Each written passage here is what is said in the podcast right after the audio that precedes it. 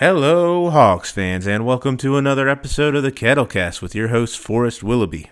On this episode of the cast, we'll talk about the Hawks' 112 94 victory over the Philadelphia 76ers. Trae Young had a huge game. The Hawks really came together for a big team win after four straight losses. And we'll look ahead to the Hawks games as they hit the road and go on a four game trip to the West Coast. Without further ado, let's get into it.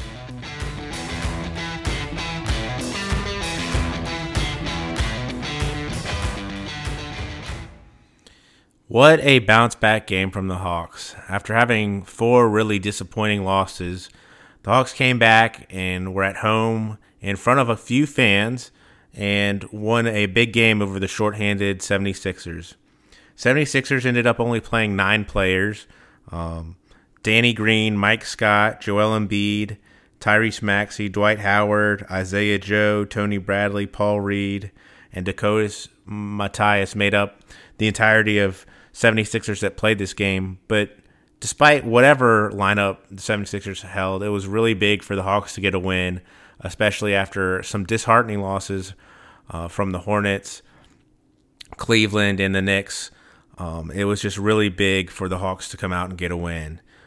Uh, in that win, especially, I think it was big for Trae Young to break out. Trae had really not been himself lately, just shown by the fact he hadn't hit threes in the last two games. And the point guard from the ATL came out and was 9 of 19 from the field, hit 3 of 7 three-pointers, got to the free throw line 6 times, still not nowhere close to where he was getting at the beginning of the season.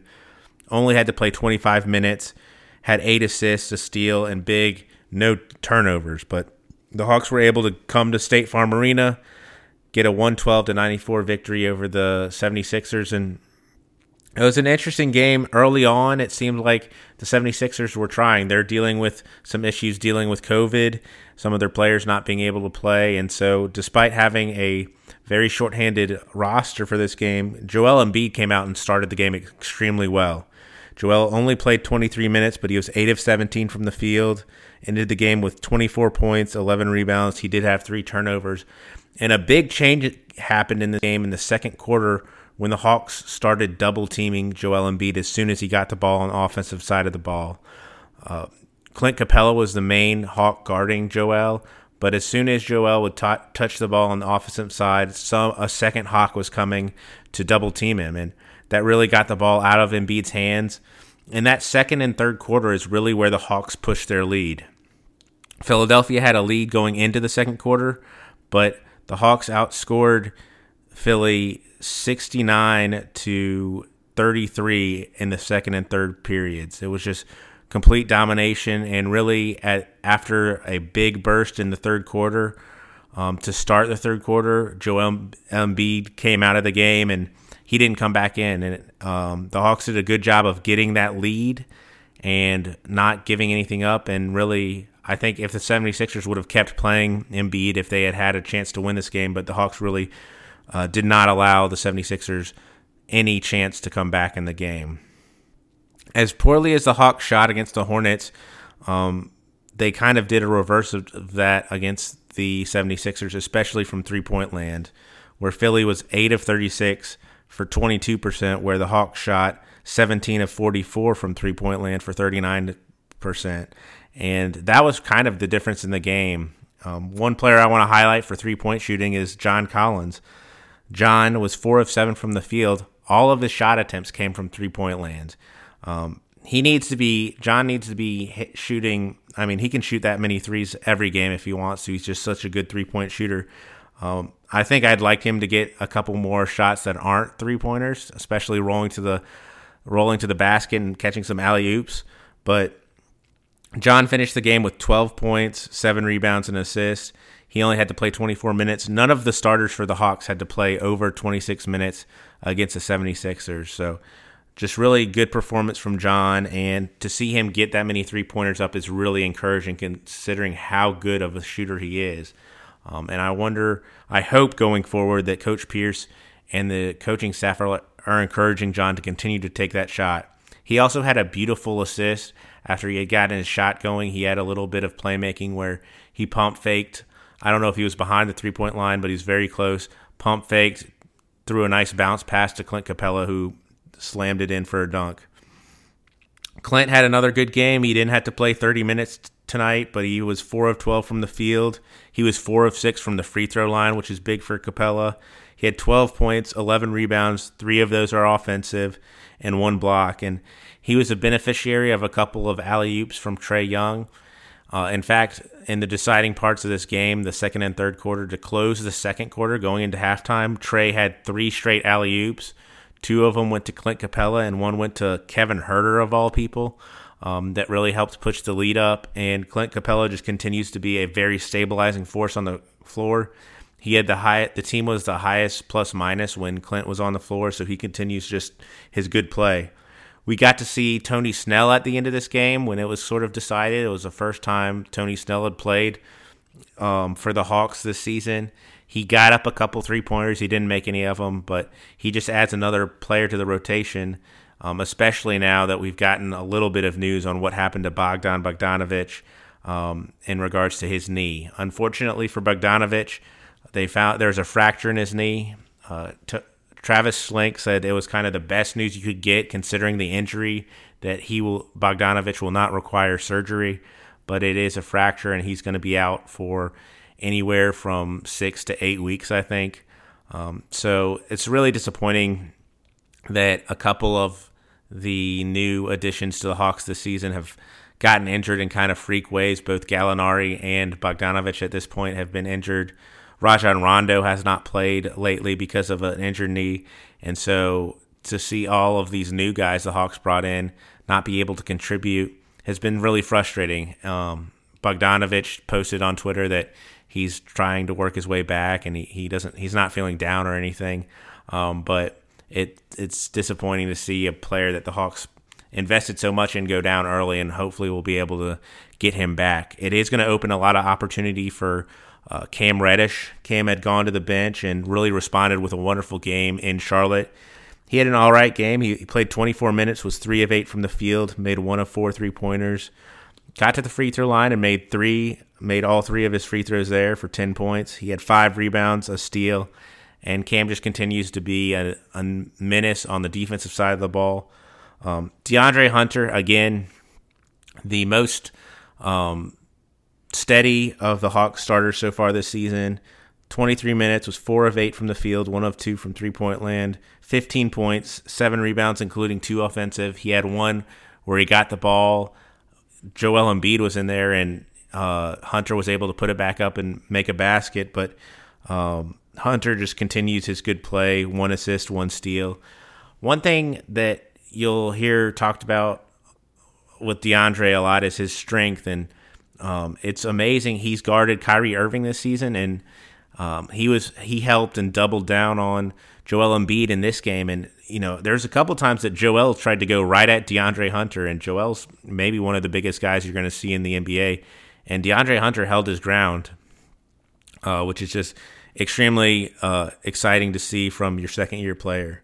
Brandon Goodwin had a really good game. He came in, he was the primary backup for Trae in this game, and he came in, was his normal spark plug self, but he chipped in with 15 points, four rebounds, and four assists.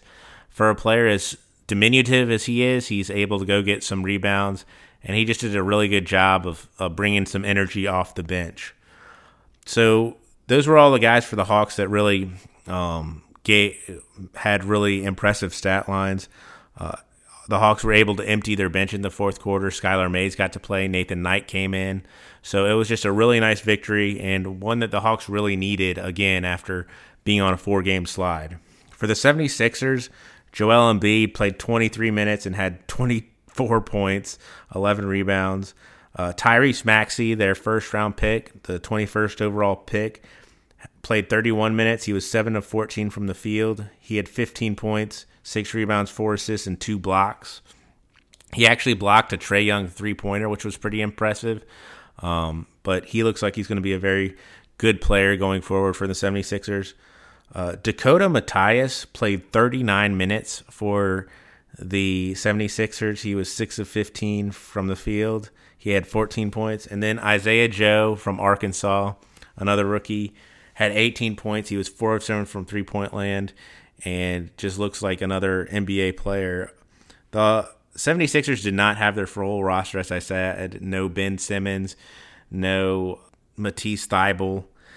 Um, and so this was not a full full win over the 76ers, but as the Hawks have shown so far this season, it's not easy to go get a win from at any point um, in any situation versus in the NBA. And so for them to come in and really just take care of business, uh, build a big lead, and then not let go of the big lead really showed some maturity. And it was good to see Trae Young, even having his wrist wrap, have a really nice game.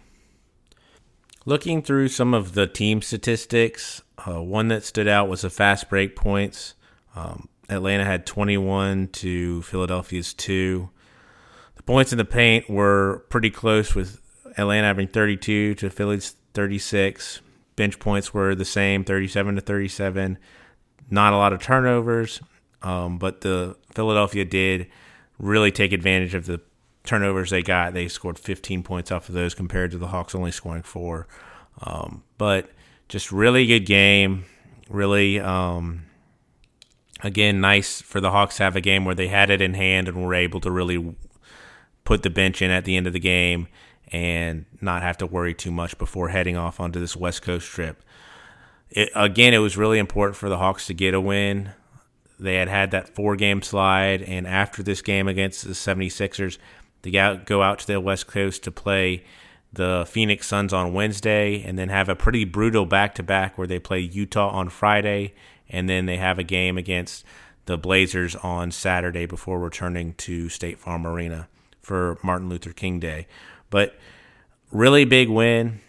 Not a lot to say besides Trae Young's really breakout performance. Uh, hopefully, this will be something going forward we can look back on on when the season turned a little bit more and Trae was able to get going again. Some of the really good signs were after he continued to miss shots a little bit early, but he got one of his deep threes to go. And then him finding success on the lobs was something that I really feel got him going. He teams had been very actively go, um, defending against the lobs against Atlanta these last few games, and um, when Trae was able to get three in a row going into halftime, I thought that was a really big thing for him. Um, he also had a little bit of his floater going, and for Trae Young, a lot of his game is that floater is a really dangerous weapon for other teams, and then hit him hitting his three point shots. Uh, he's still turning down some open three pointers when teammates are passing him the ball, but whenever he's doing that, he's looking at for opportunities to get his teammates involved. Um, he's still really trying to build some chemistry with um, Clint Capela, and then him and John Collins are still not quite on the same page. There was uh, one point during this game where Trae drove through the lane and he saw that uh, Collins was open for the lob, and um, I think Trae got blocked shooting the shot, but he acknowledged that he he him and um, Collins talked about it, and Trae said uh, he saw you. He saw John there, and John said, "I'm there. I was ready for the the alley oop if you want to get there." So those lobs are really big for Trae. He's somebody who derives just as much joy from hitting those alley oops as he does from scoring. Um, I think the play of the game was actually an out of bounds play. Uh, I think Kevin Huerter was throwing in the out of bounds play, and uh, Cam Reddish came in for a monster alley oop, got fouled, threw down the dunk, and uh, that was one of his free throws. But it was a beautiful out of bounds play, and um, to see Cam throw one down was pretty exciting and fun to watch. Going into this West Coast swing, the Suns are really tough and are coming out, out of a kind of blowout loss to the Wizards, so you know they're going to be ready to go. And then going to the altitude of Utah, and then also having to play the Blazers, who aren't off to the best start but are playing tough, and actually just won a one possession game against the Raptors.